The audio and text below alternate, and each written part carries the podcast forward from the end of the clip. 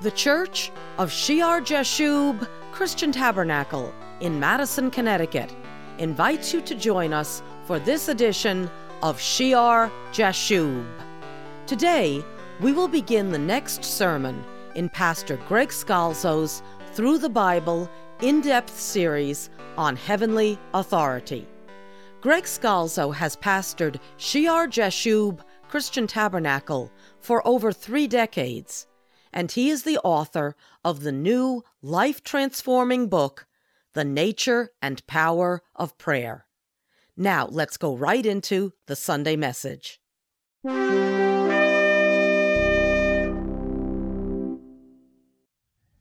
last time we saw the importance of signs and wonders and the gifts and the power of the Holy Spirit for the going forth of the gospel. Remember, this section of the Heavenly Authority series is on the gifts, the offices, the workings. We want to see what the New Testament tells us the offices should be, the positions of authority should be in the church.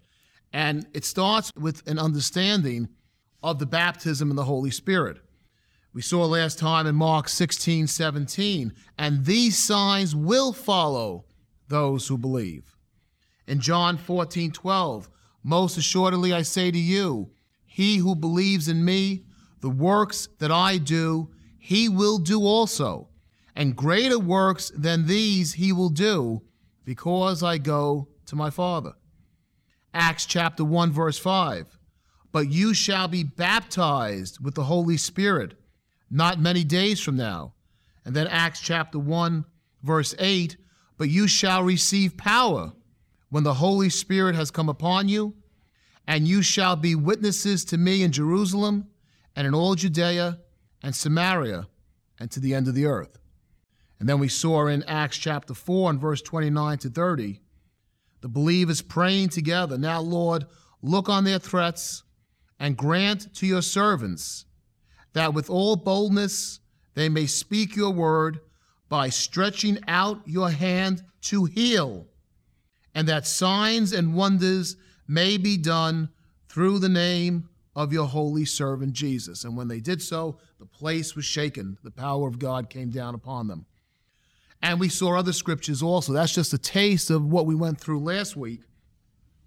That it was absolutely positively necessary to have that anointing of the Holy Spirit, those gifts of the Holy Spirit, that baptism in the Holy Spirit, for them to go out and preach the word, for the gospel to go forward, for there to be success. We saw driving out demons, speaking in new tongues, no harm from serpents and poison as you go out into places that can be very perilous. And not only that, protection from spiritual snakes and scorpions, healing by the laying on of hands, prophecy, visions, dreams. Many different signs and wonders that would accompany those who believe. And this active presence of the Holy Spirit, these gifts, these signs, were not just for a certain period of time if you look back at the Pentecost sermon in Acts chapter 2, this is new material now. Acts chapter 2 and verse 37.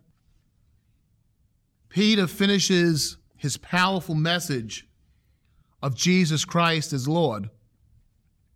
And then it says in verse 37 Now, when they, the multitude, heard this, they were cut to the heart and said to Peter and the rest of the apostles, Men and brethren, what shall we do?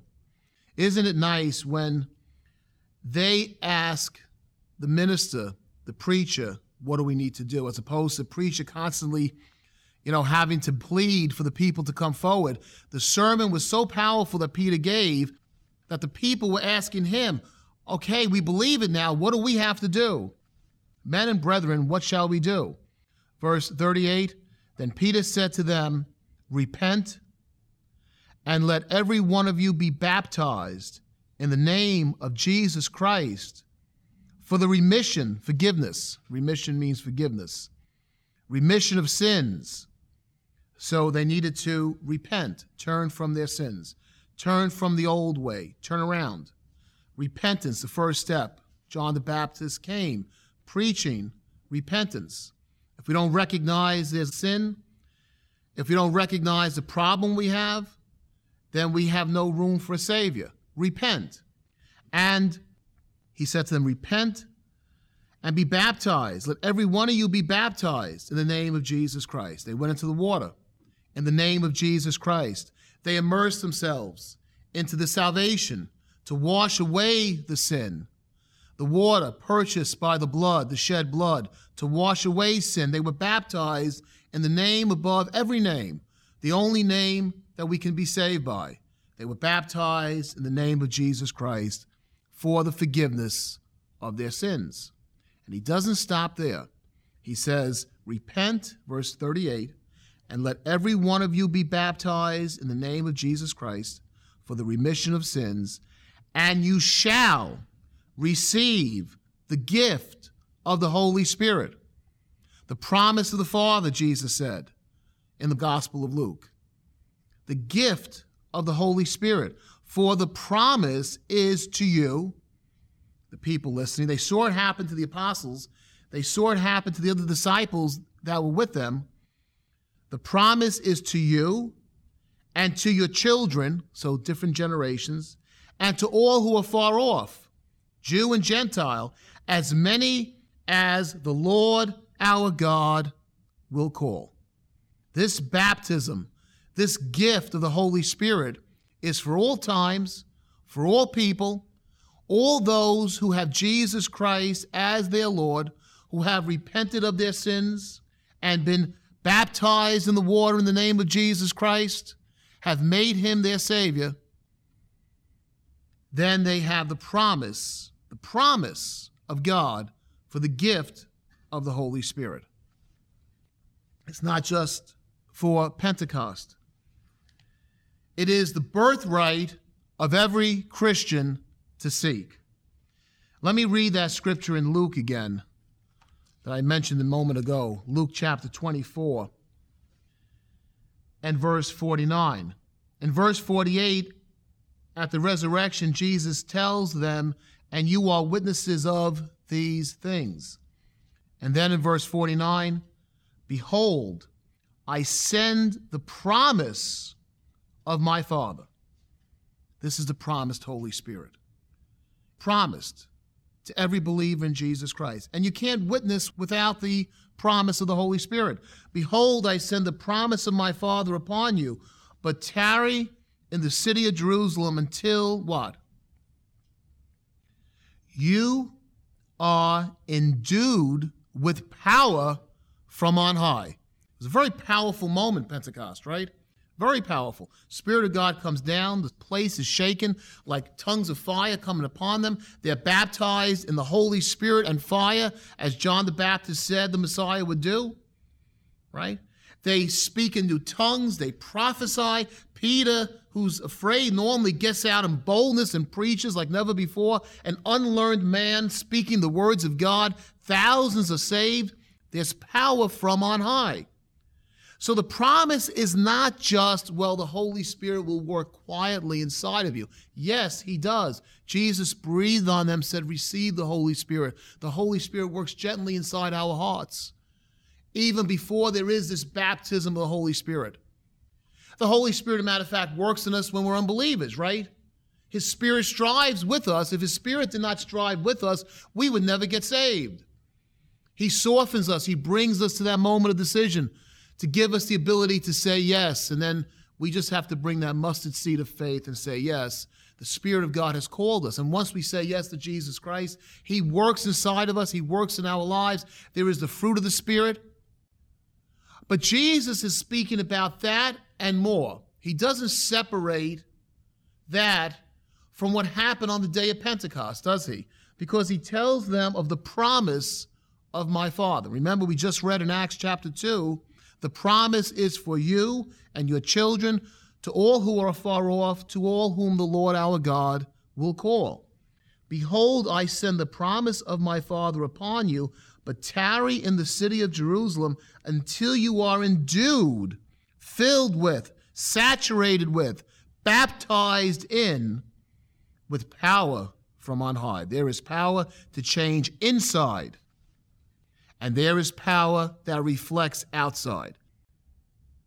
Sometimes in Christianity, we're willing to accept the inner work of the Holy Spirit, the inner fruits of the Holy Spirit, and not the power of the Holy Spirit to reach out. Sometimes it's because maybe we haven't seen it the way we should see it. But that's not his fault, that's our fault. That's our fault. I'm going to read a scripture later on that points to that. If there is power promised to us and we have not entered into that power, then we need to pray and ask the Lord to give us that. And that's really when I was praying at the table earlier. Because Jesus is the same yesterday, today, and forever. And what he starts here with his disciples is something very, very powerful. Now, when a church or a group of people take the outward manifestations and supplant the inward work that God does. In other words, He, Jesus Christ, is saving these people, changing these people, making them holy, and then baptizing them empowered to go forward. So sometimes it will happen that you can get so caught up in outward manifestations that people forget what needs to be done inside in the heart. And obviously, that's not right. You see that in all of 1 Corinthians 12, 13, and 14, there's a goal to this power. The goal of this power is to make a people of love and holiness and faith and hope. That's the purpose. If you forget the purpose of it and you're just seeking a gift, you've missed the whole point. But neither then, because you understand what's the valuable part, to be made into the image in the heart of Jesus Christ, do you let go of the very tools he gives us? He what? Promises us to use for the ministry. And not just certain people, not just Peter and the apostles, but for all of you, for all who are afar off, for you and for your children, for all to whom the Lord our God will call. These gifts, this promise of the Father to be endued, endued with power from on high, is the birthright of every Christian. You can find a library of Pastor Greg's sermons, as well as articles of interest on such topics as creation science, homeschooling, and Christian responsibility on our church website at shearjashub.org. That's S H E A R hyphen J A S H U B dot O R G. You'll also find information and directions to our Sunday service in Madison, Connecticut. And Pastor Greg's new book, The Nature and Power of Prayer, is available in paperback, hardcover, and ebook formats. The prophet Hosea declared that God's people are destroyed for lack of knowledge, and in the 30 lessons of this important book, Pastor provides the foundational biblical principles crucial to approaching God with confidence, lifting up prayers pleasing to the Lord in the power of His Holy Spirit. The Nature and Power of Prayer is available on Amazon and barnesandnoble.com and wherever books are sold. You can find more information and links at pastorgregscalzo.com Please join us next time for Shear Jashub.